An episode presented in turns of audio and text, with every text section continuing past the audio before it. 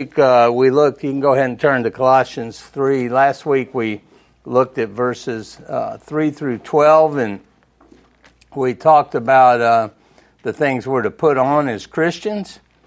And this morning we're going to look at the pleasurable commands, really, which come to the child of God who has put off the old self and put on the new self. Now that we've taken care of that, Paul has some instructions for us moving forward of um, some commands. Uh, you know, that, that, as I said last week, I just love how Paul teaches us in that, or really God teaches us in, in the fact that we don't just uh, stop doing things, but God always provides us something to put in place of what we're to, to stop doing. And, and now that we've put off the old self and we've put on the new self that we looked at, we're going to look at these specific commands, which interestingly touch on the fullness of Christ. In verse 15, it's the fullness of Christ's peace. In, in, verse 16, it's the fullness of the Word. And in verse 17, it's the fullness of His name. So let's read verses 12 through 17. It says, Put on then, as God's chosen ones, holy and beloved, compassionate hearts kindness, humility, meekness, and patience, bearing with one another, and if one has a complaint against another, forgiving each other, as the Lord has forgiven you. So you also must forgive. And above all these, put on love, which binds everything together in perfect harmony. And let the peace of Christ rule in your hearts, to which indeed you were called in one body. And be thankful. Let the word of Christ dwell in you richly, teaching and admonishing one another in all wisdom, singing psalms and hymns and spiritual songs with thankfulness in your hearts to God. And whatever you do, in word or deed, do everything in the name of the Lord Jesus, giving thanks to God the Father through him. Um, a British preacher and uh, author, uh, REO White, Reginald is his name, but he went by REO uh, to all of his friends and colleagues. He observed regarding the fullness which these verses are talking about with this statement. He says, quote, the surest sign that you are carrying a full bucket is wet feet. Think about that. And, and I had studied that this week, and that is so true, right? That I, I was uh, not carrying a full bucket, but I uh, my dog's watering bowl, I went to the sink and I filled it too full. And as I was walking back to place it in its spot, my feet got wet. And um, of course, then with a wood floor, I had to get the water off the floor as well. But a full bucket means wet feet, which what we're talking about then is it it sp- spills out and affects other things. And whenever you attempt to carry one. I mean, have you all had that experience? You can't go far with a full bucket, right? And when our lives are full of what he's talking about in these three verses here, full of God's peace, full of God's word, and full of his name, that is going to overflow, right? It's going to overflow, it, and people are going to see it. I think that's why, if you go back even in Proverbs chapter 1, and, and, and it, he says that the teaching of your mother and father are going to be a wreath on your head and an adornment for your neck. I mean, what what's that all about? You know, who cares, right? Um, and and that you know, oh, that's a nice hat. Oh, let me check out that bling, you know, that you're wearing around your neck. It's it's attractive. The teachings of God are attractive to people. If if our lives are overflowing with it, you know, I mean, what's one of the telltale ways that, to tell a Christian? What do you think? Well, we always say the fruit, you know, love, joy, peace, patience, kindness, goodness, gentleness, self control, right? But what does that mean? I mean, I could have all those things in my life, but if they aren't overflowing, you don't know, right? I mean, should you be able to tell a Christian from a non? Yeah, right? Just by what? I mean, if they're an employee, maybe just by the way they treat you as you're at their establishment. Have you ever um, had the, the opposite of that, where you've been, you yourself have not been overflowing and nobody could tell and you were convicted of that? You know, does anybody want to share an experience like that? I've got a horrible one, but we won't share mine. You poked him. He's he got one? Yeah, uh, yeah. What would they say? You know, mom and dad are hypocrites. You know, they they act like oh haughty toddy, high and you know high and lofty on Sunday, but boy, you ought to see them at home, right? And I mean, certainly, should that manifest? Should our kids be able to tell the difference when they're with us and then they go to their friend's house and they see how their parents, their friends' parents, certainly, right? The fullness of God in our lives overflows to everybody around us. So the first one we're going to look at here is the fullness of His peace in verse 15. It says, And let the peace of Christ rule in your hearts, to which indeed you were called in one body, and be thankful. So what is the peace like? Right? What does that mean? Let the peace of Christ. What is that like? You know, I can still remember when God began to work in my heart with the truth of the gospel. You know, I'm I'm certain that I heard the gospel growing up. Um, I grew up Catholic, but I'm certain I was around opportunities to hear the gospel throughout my young life. I mean, I went to young life meetings, right? And I mean, I, you know, that guy was, you know, going to be presenting the gospel. That was their mission to gather a bunch of teenagers together. But most of the times when I went there, I was intoxicated and I went because girls went, honestly, right? So, but I still heard it nonetheless, right? And I think if you look back, um, we could all attest to the fact that we probably heard it. But, but I remember um, when I was sitting in church, honestly, the first time I'd ever sat in a Baptist church, and the preacher began to preach John chapter 3. I, for the first time in my life, I don't know why the time, well, I do know why, it was God's timing. But, you know, for this time, the, the, the, you know, the scales were falling off my eyes, the plugs were coming out of my ears, and I felt guilty, right, before God, right? I felt guilty against sinning, I felt guilty about sinning against God. I realized for the first time, I was 38 at this time in my life, but I realized that that I was headed to hell, right? And then at the end of that service, those of you that know my whole testimony, uh, well, a couple of weeks later when we were back, I saw a guy that I hadn't seen in 25 years that I used to do drugs and alcohol with in high school. I can still remember riding around with him in Sandy Springs, smoking weed, skipping school, and and and then here he was at church, you know, of all places, and for uh, the two of us to meet and he was so inquisitive about where I lived. He was a good Baptist evangelist. I didn't know it, you know. And the next day was uh, Labor Day, and he showed up at our house at 10 o'clock in the morning. And, and I'm telling y'all, after that meeting with him, and he led us to Christ that morning, instantaneously I felt peace in my life. For the first time ever, and, and my, it saturated my whole being I, I, didn't know what it was, to be honest with you. I couldn't have told you. I was like, man, this is weird stuff. But over, over that next week, the, the peace of God just surged over and over again into my life. And, and it was different than anything else I'd ever experienced.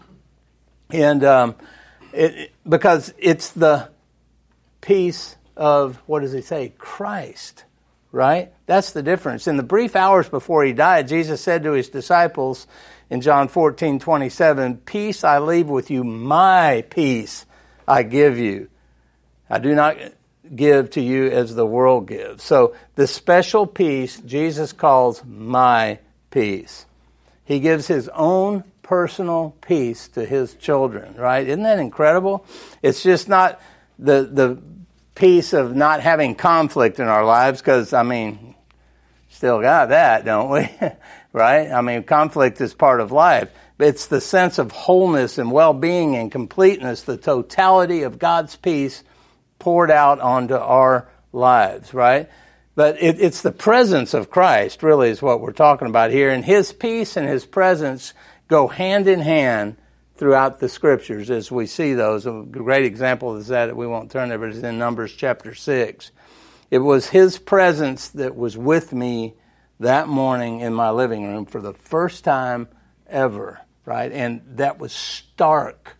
You know, I mean, it was as drastic as light on, light off for me. You know, it's that experience of peace. The it's the cessation of hostility with God. You know, because I mean, Scripture teaches us before this peace, what we're enemies of God, stark enemies. And uh, I've heard Shane say before, you know, that's an enemy that is never going to win, right? Unless God, of course, changes that. So, what are we supposed to do with this peace?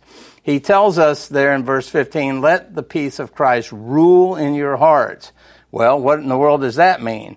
F. F. Bruce, which I quote a lot, he's one of my favorite commentators. Um, um, Dr. Ryan, a couple of weeks ago when he was teaching, I think quoted Boice, right?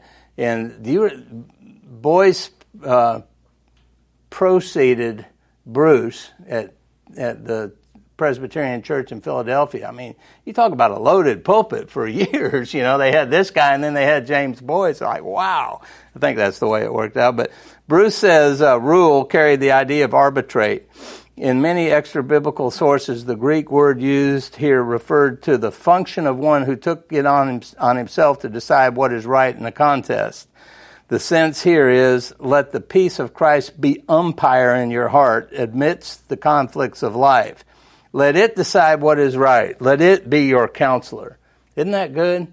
So, with that, listen to this story I, I found. This is a story from the Salvation Army in the in the 1800s uh, of a strong-willed woman. I need to change her name. This is not my wife. This lady's name was Warrior Brown.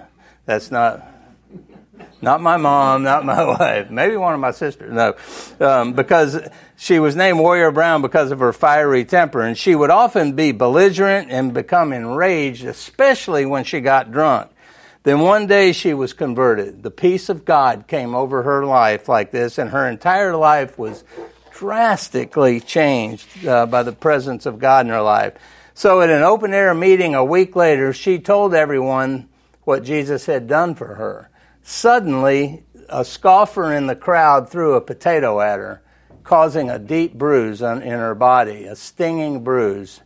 And she not, had she not been converted, the story says she would have lashed out at that man furiously. God's grace, however, had made such a profound change in her conduct that she quietly picked up the potato and put it in her pocket without saying a word. No more was heard of the incident until the harvest time the next or several months later. Then the, dear lady, who'd been known as Warrior Brown, brought as her offering a little sack of potatoes. She explained that after the open air meeting, she had cut up and planted the insulting potato, and what she was now presenting to the Lord was the increase. That's the difference from warrior brown to peace of Christ ruling in her heart, right? The peace of Christ was the umpire in her life. She could have hurled that potato right back at the person. but how many words, you know, would you and I hold back if we were really letting Jesus be the umpire? Uh, particularly, I mean, think of the the most intimate relationship, our spouses, right? It's an absolutely mind boggling thing to me that in conflict that I would treat my wife, and I think that's why Paul goes into the husbands and wives in verses 18 and following here, but it's a, it's a mind blowing thing to me to realize that I would say things and treat my wife, the one that I'm one flesh with, more harsh than any other human being on this planet. Isn't that true? I mean, I don't know you all real well, so because of pride, I'm not going to probably say some things to you that in the heat of the moment I would say to her. Is that not bizarre? But isn't that true? And then what do we have to do then? You think we'd learn, you know, oh, please forgive me. But be careful, don't say I didn't really mean to say that because if you didn't really mean to say it, it wouldn't have come off your lips. You did mean to say it. It was in your heart. It came out. So the correct response of asking forgiveness is, please forgive me. That's just another sign of how wicked I really am. Right? So, anyway, that's umpiring. too bad we won't listen to the umpire. We get thrown out of the ball game too many times, right? But if we just be, let the peace of Christ. We've all experienced that at salvation. You know what I'm talking about. You know what it was like when you were first saved, right? So, and and this is this is for the church as well because he ends at the, towards the end of that second half of that verse. He says, "To which indeed you were called in one body." You know, Paul concludes this by saying, you know, this the one body, that's the church. And then he says, and be thankful, which again he repeats in verses 16 and 17. So when the buckets that we're carrying are, are full of Christ, our lives are bathed with the peace of God and thanksgiving. All right, now let's look at the next fullness in verse 16, the fullness of his word. Let the word of Christ dwell in you richly, teaching and admonishing one another in all wisdom, singing psalms, hymns, and spiritual songs with thankfulness in your hearts to God. Now, there's a bunch of different ways we could unpack this verse, but we're really just going to look at, at the fullness here. Dwell in you richly. You know, how can the Word of God dwell in you and I richly? We've got the peace of Christ umpiring our lives, and now we're supposed to let the Word of God dwell in us richly, the Word of Christ. Well, I think it all begins with something so profound as just reading it, right? Just reading it. The Bible, you know, there, there's some difficult things in there, but by and large, it's not hard to understand. You know, there's, there's lots of resources that we all have at, at our fingertips, honestly, with the internet, if we don't understand it, that we can go and, and gain things from, but it, you know, don't use that excuse. Well, I just don't get it. You know, um, Mark Twain put it in perspective. I mean, I, I just love this guy's quotes, just all for life in general, right? He said, quote, most people are bothered by those passages of scripture which they cannot understand. But as for me, I've always noticed that the passages in scripture which trouble me the most are those which I do understand. Isn't that good? I mean, because what does that mean? Uh oh, got to take action, right? Which we don't like to do because pride keeps us from going there.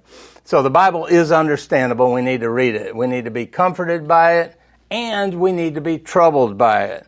Um, that's appropriate for us, right? We we uh, realize that the re- reading doesn't guarantee that the that this will dwell richly in us, though, right?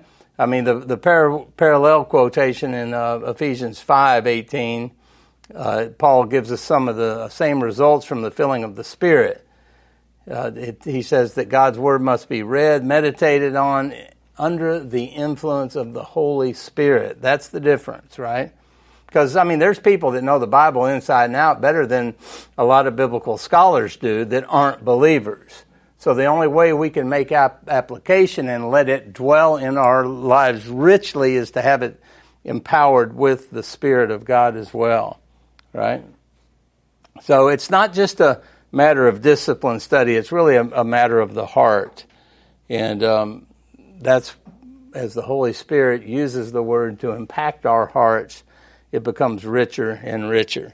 And, you know, again, not growing up in the church when I was first saved. I mean, when we first, the first two or three times we went to church, we didn't take Bibles. We didn't know anything about that. And this was pre electronic Bible, so everybody carried one. And so we went to the Christian bookstore and I bought a blue one and bought Kit a pink one, uh, you know, King James. But nonetheless, man, it was it. That was it. And I remember reading and reading and reading. Then all of a sudden I discovered these center column cross references and boy, I had paper clips there and here, everywhere. It's you know, just I remember just just going everywhere. It's just it was so rich, you know, for the first time in my life. You know, we had the uh, we probably got some kind of prize when we were first married to let the guy in. I don't remember what the sales was, you know, and you got the Bible, the coffee table Bible they called it. You remember those? They don't do those anymore for you young people, but these things were, man, they were huge you know, and of course they ask you, you want the Catholic one or the Protestant one? Well, we want the Catholic one.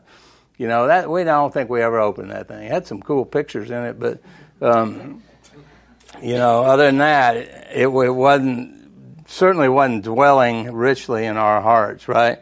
So this that's what Paul's talking about here, right? So look what he moves into as you teach, admonish one another with all wisdom. That is the word that you know ACBC Association of Certified Biblical Counselors changed the name three or four years ago from NANC, National Association of Nouthetic Counselors. That's the word nouthetic.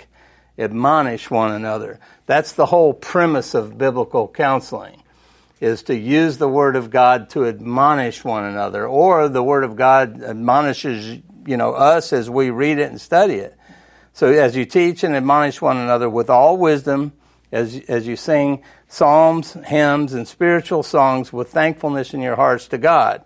You know there's a um, Tertullian the second century uh, get, I guess preacher talks about a description of what he calls Christian love feast. I can't help but think about Sue's husband John when I think of that word Christian love feast. John loves to talk about having a, a love feast around the, the body of believers. This happened often in the early church with singing. You know, somebody would be saved and they'd come into church next week just singing at the top of their lungs. I mean, imagine that.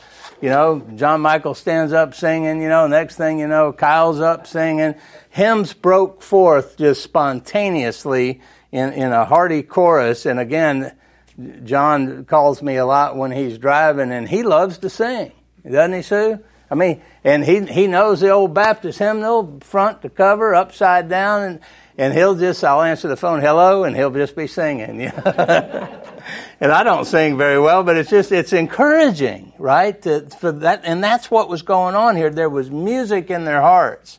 That's why Paul would write that. That's what he's talking about. And then that's repeated throughout history. You know, if you look at the, the awakenings of, of the faith over the last 2,000 years, you find that over and over again, right?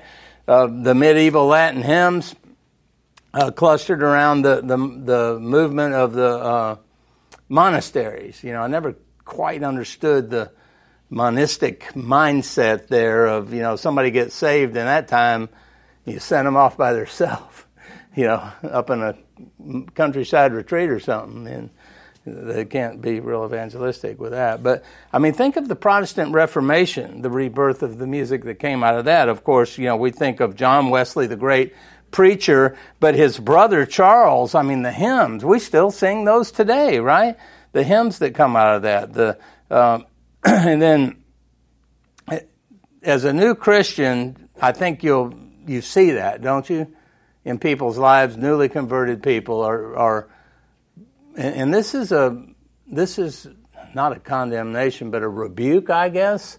You know, for me personally, myself, is that that zeal that I had those that first year anyway, with singing, you know, and worshiping, the newness of it, you know, I mean, it it just that's why so many I think of the Puritan writers always take us back, you know, remember, remember where you came from, and um, you know, I, I don't sing very well at all. My wife's got a great voice, but but I do the joyful noise thing. You know, I try, and um, you know, especially if you see me riding around in my vehicle with a song that I might like, I sing loud then, but nobody can hear me but the Lord. But you know, it, it's kind of that thing of when when the buckets of our lives are full, like we started out talking about then then you know it's going to spill forth in song. It's going to spill forth in praise.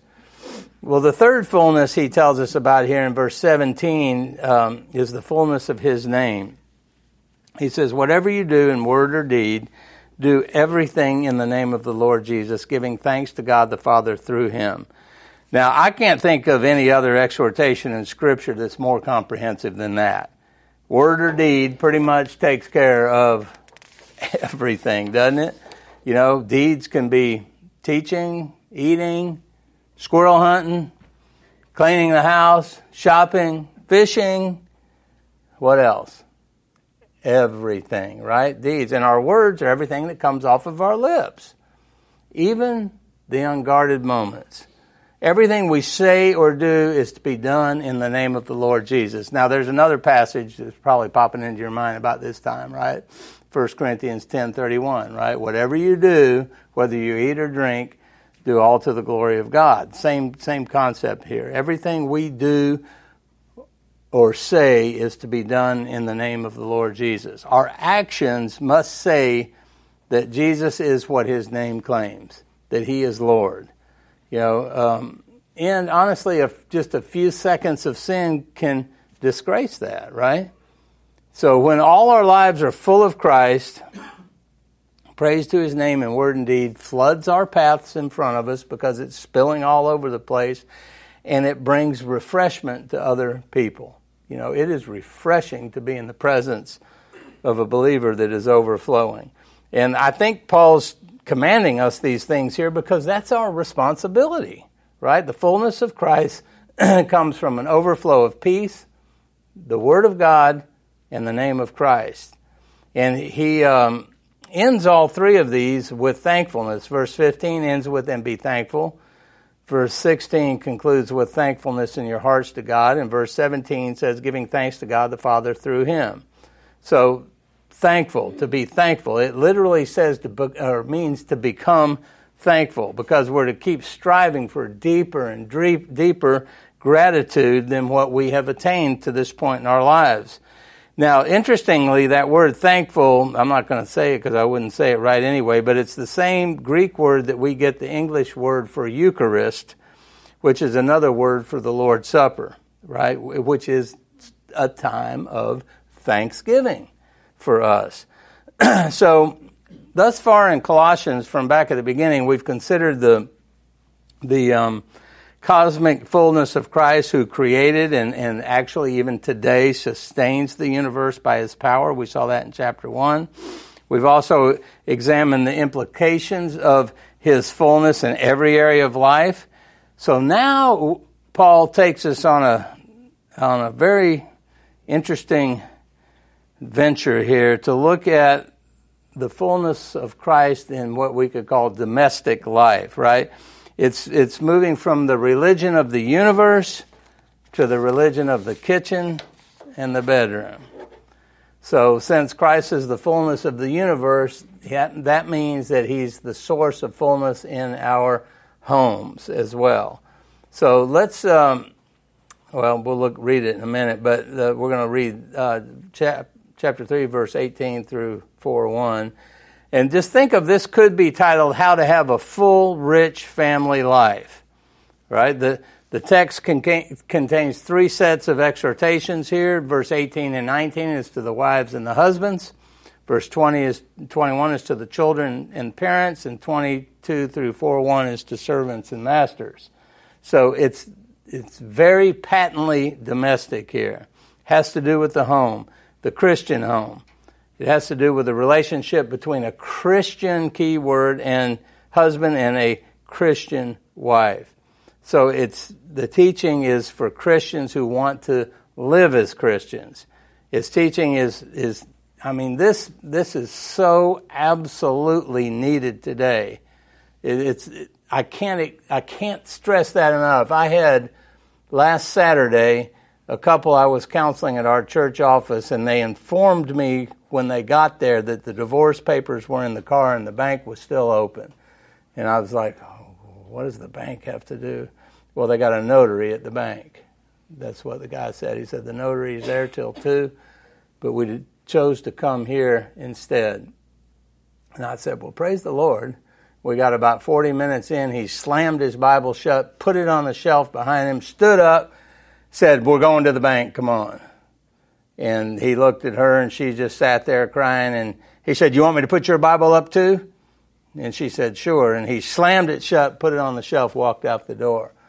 Saturday morning, I'm praying, Lord, please don't leave this woman here with me alone. This isn't going to be good. What am I going to do? You know, don't let him leave. I heard the door go beep, beep, beep. Out the door he went. And I'm like, oh no. And uh, so talked with her for a couple of minutes and she got up and left and uh, he was still out there, Whew, right? Um, praise the Lord for that. But they, I guess, they went to the bank and got. So this this is huge for for domestic uh, Christianity, right? And so let's look at this. Um, these in ver- verse 18 and 19. Um, it says, Wives, submit to your husbands as fitting in the Lord. Husbands, love your wives and do not be harsh with them. Now, we've got to understand that historically this contrasts the plight of women in the ancient world. Listen to this quote by uh, commentator William Barclay as he writes on this uh, subject. He says, quote, Under Jewish law, a woman was a thing she was the possession of her husband just as much as his house or his flocks or his material goods were. She had no legal right whatever. For instance, under Jewish law, a husband could divorce his wife for any cause, while a wife had no rights whatever in, in the initiation of divorce. In Greek society, a respectable, respectable woman lived a life of entire seclusion. She never appeared on the streets alone, not even to go marketing. She lived in the women's apartments and did not join her menfolk even for meals. From her there was demanded a complete servitude and chastity, but her husband could go out as much as he chose and could enter into as many relationships outside marriage as he liked and incur no stigma. Both under Jewish and Greek laws and customs, all the privileges belonged to the husband and all of the duties to the wife. End quote. So, domestic rules given here were quite different from the day, right? Quite shocking for these Colossian Christian men to be hearing something like this. Wives here, they're addressed equally with their husbands. Radically new concept. Um, the husbands and the wives had both had duties, not just the wives. They were both admonished in the Lord. We see in verse 17. And, and, the totality of their lives was to be regulated by this concept of being in the Lord. So this brought vast dignity to both men and women, right? They were under the lordship of Christ. They were absolutely equal. So all of this was immensely elevating to women, as you can imagine. And at the same time, within the marital relationship, these words established a hierarchy. There is a hierarchy, right? And F. F. Bruce again says this quote, Paul does hold that there is a divine instituted hierarchy in the order of creation. And in this order, the place of the wife comes next after her husband. However, this does not suggest or does anywhere else in scripture that the wife is naturally or spiritually inferior to the husband or vice versa. And I mean, there is a hierarchy within the Trinity. So why wouldn't there be in God's creation as well, right? So, um, first, let's look in verse 18 the fullness through the wife. Christ's word to the woman in, in the Christian home is submit to your husbands as is fitting in the Lord. Now, I mean, let's be honest, right? There's probably not many statements that will rouse the modern assertive right seeking, power seeking culture than that, right? I mean, boy, oh boy, you want to rub somebody wrong. That's one of the first things that people, that, that women will bring up if they're wanting to push against Christianity, right? But it's God's design for fullness. Uh, submit's not a synonym for servile, menial bondage, right? The appeal is to, to free, responsible people and can only be heeded if it's done voluntarily. And on top of that, none are called to follow a man into sin. But I, I believe that, that women are hardwired by God to be under the authority of somebody. That's why at a wedding, you know, the preacher asks, Who gives this woman to be married? You know, and, and the dad says her mother and I, or I do, or whatever, right? That's a transfer of male authority over the woman. They're, they're, hardwired. Women, believe it or not, guys, want to be led, but we've got to lead them. They, they, you know, if they're not being led, then they, they design, they're missing something that they're hardwired to want, right? So let's look at verse 19 then, the fullness through the husband. It's the counterpart injunction here. Husbands, love your wives and do not be harsh with them. So here, the commandment to men is just as radical as it is to the women. Um, actually, even this uh, commentator, one commentator said this quote, such a command does not appear in any of the extra biblical household rules of the day. The novelty of such religious command must have struck the Colossian Christians with great power. Husbands were commanded to love their wives. What a no- novel thought. End quote. Right? It was not erotic love. That's where most men are going to want to take that. That's not what he's talking about. It's not friendship love. It's the agape love, which is the unceasing care and loving service for the wife's entire well being, the sacrificial love. Right? So, what we're talking about here is this kind of love was light years beyond the, the, uh, the formal um, ethics of the day and probably light years above today's as well. And then again, that parallel passage in Ephesians 5, um, 25 through 33 gives the prototype of this kind of love. It says, verse 25, Ephesians 5, Husbands, love your wives just as Christ loved the church and gave himself up for her. Right? That's a radical command to love, and it's only fulfilled when a husband loves his wife in the imitation of Christ's love towards mankind as a total. So I love this word. This is what we're talking about here is that a man's love for his wife needs to be incarnational. Right? Incarnational. Genesis 2:24, a man will leave his father and his mother and be united to his wife and they will become one flesh. Right? The idea the idea is mutual incarnation, two becoming one.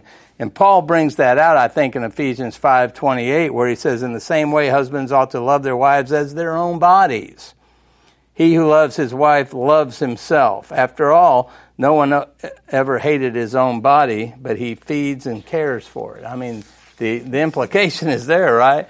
This is a high call and may actually seem quite impossible sometimes, right?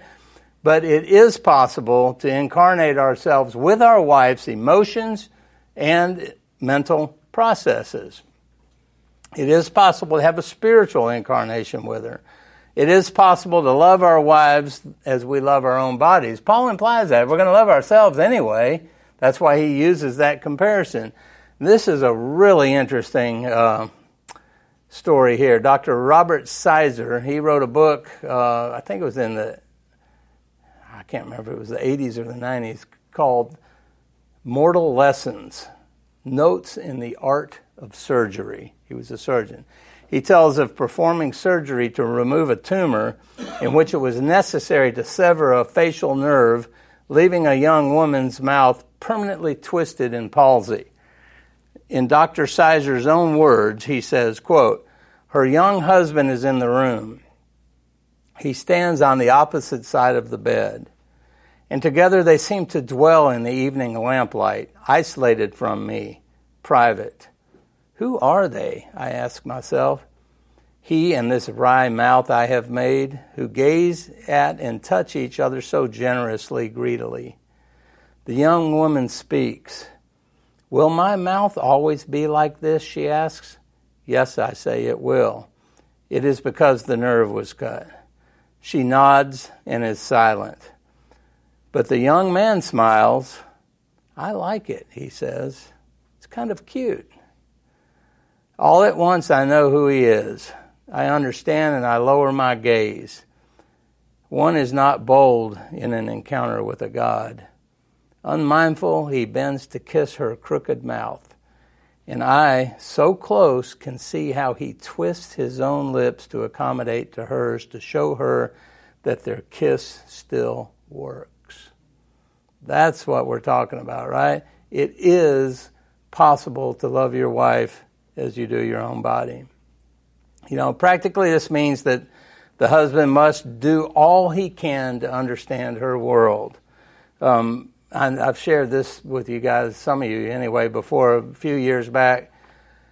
My wife and I were in Asheville, and uh, my mom was with us, and we were eating at a restaurant and I noticed a couple to my left, and I said to the kid, I said, check that out. And I mean, they were in their upper 90s, all right, sitting across from one another at this table. He is spoon feeding her her soup, right? You get the picture? About the time Kit catches it, she's just squalling, you know, and I mean, I can't hardly even watch. Then, when he's done with the soup, he gets up, takes the napkin off of his lap, stands up, goes over, and pats her mouth. Sits back down. He continues to feed her. When they're done, he gets up again, goes over to the corner of her little chair, gets her little purse off, opens it up, gets her lipstick out puts it on her, right? Puts it back in. I mean, mom's looking. We're all three crying at this point, you know. And then they get up and they walk out holding hands, locked together, one flesh. Out they go. I'm not sure who was driving, but, um, you know. I mean, that's what we're talking about, right? This is loving incarnationally, right? But it has to be done by spending time together um, you know, now, you guys know I don't embrace psychology, but one of the benefits they have is they got the money. So they get to do a lot of the research, right?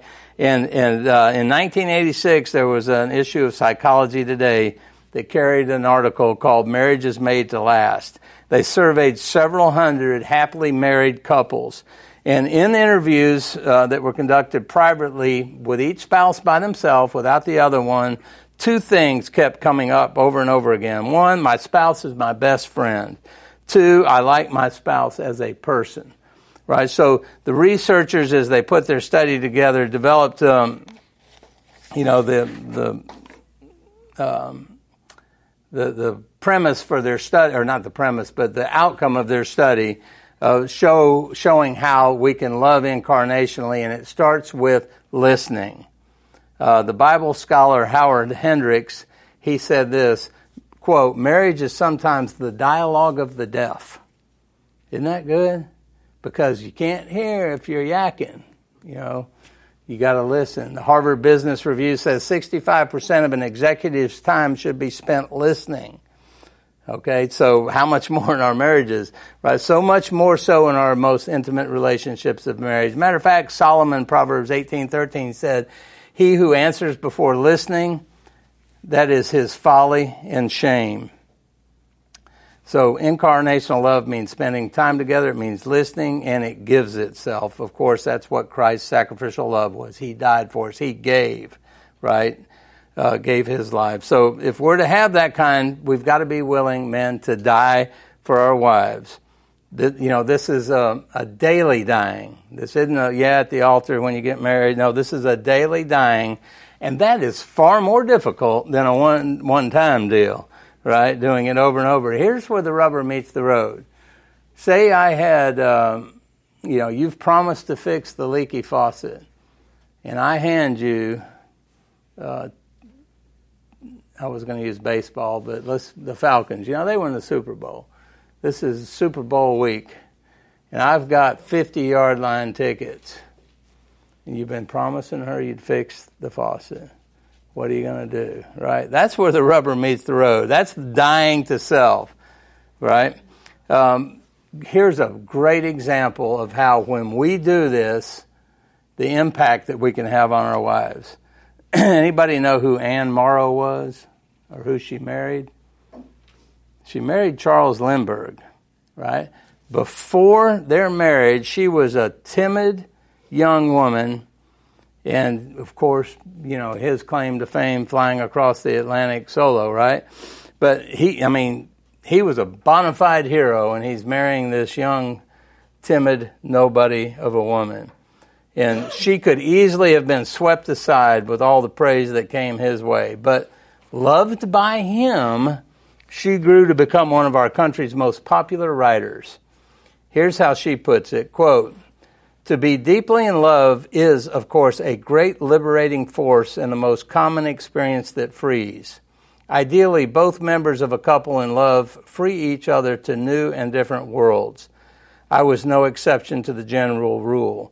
The sheer fact of finding myself loved was unbelievable and changed my world, my feelings about life and myself. I was given confidence, strength, and almost a new character. The man I was to marry believed in me and what I could do, and consequently, I found I could do more than I realized. End quote. So the, the, the love that Charles poured on delicate um, Anne liberated her to soar to heights of being a prolific author. That's what sacrificial love can do.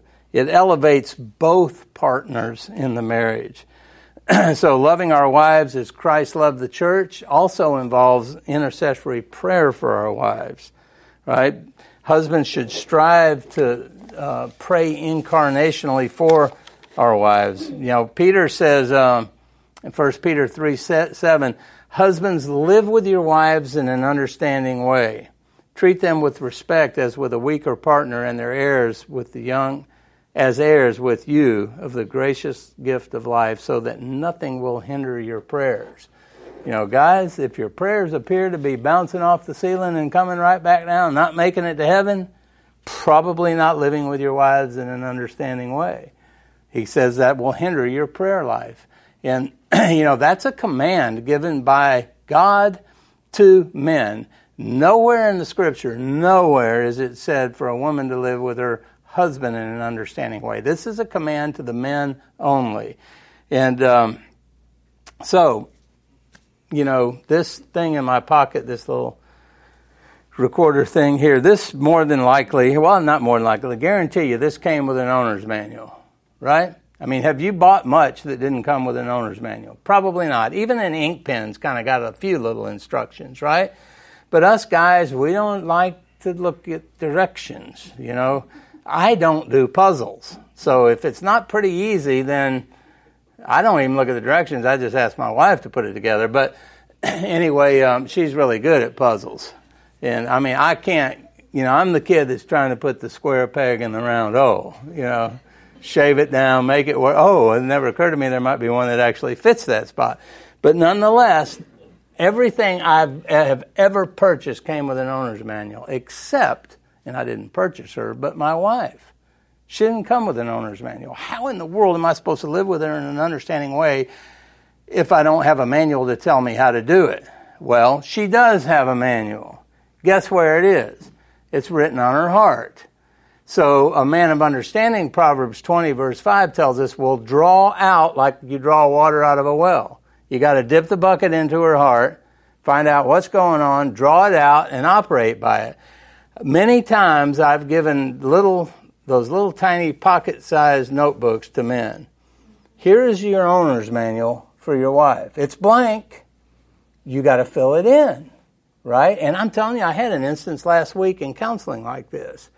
Two times in an hour session, I said, there's, there's Roman numeral one and two right there.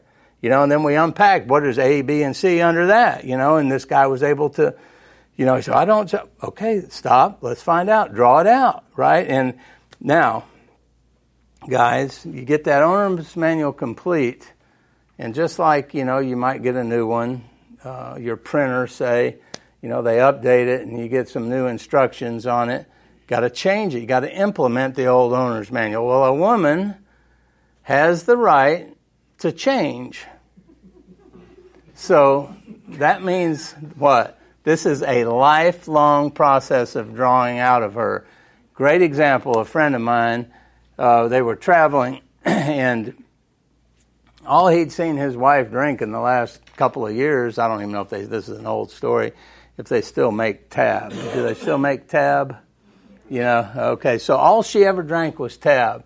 So they're traveling, he stops to get gas, and he goes in to go to the bathroom and it, well, yeah, I think I'll get something to drink. So he gets himself whatever and he gets her a tab, uh, what she's always drank. Gets back out to the car and um, says, "Here, honey, I got this for you." Well, why'd you get that? well, that's what you drink. Well, I switched a couple of weeks ago. I can't stand that stuff anymore. You know, get the owner's manual out scratch the tab off that she likes Diet Coke now, or whatever. You get the point? It's always changing, and that's that's us. That's what we have to do, right? Um, we we we got to get detailed with our wives, and um, you know. So, ending this lesson, we, we, we've seen two radical calls here. One is for the wives to submit, and the other, the other is for husbands to love as Christ loves. And can't be taken in isolation, they absolutely go together right? I mean, it's absurd to think that a Christian husband could uh, demand submission of his wife if he's not radically loving her, right? And you guys know as well as I do, to do that at the wrong time is like throwing gasoline on a roaring fire. It never turns out well. It's going to blow back on you and burn the hair off your head. So, brief words here are just a pattern of the fullness of a Christian marriage in, in life that Paul gives us here. So, we'll end with that. Next week we'll look at um, cha- start chapter four. So, any questions or final comments on on the fullness of God in our lives? No. Okay. Well, we'll be dismissed.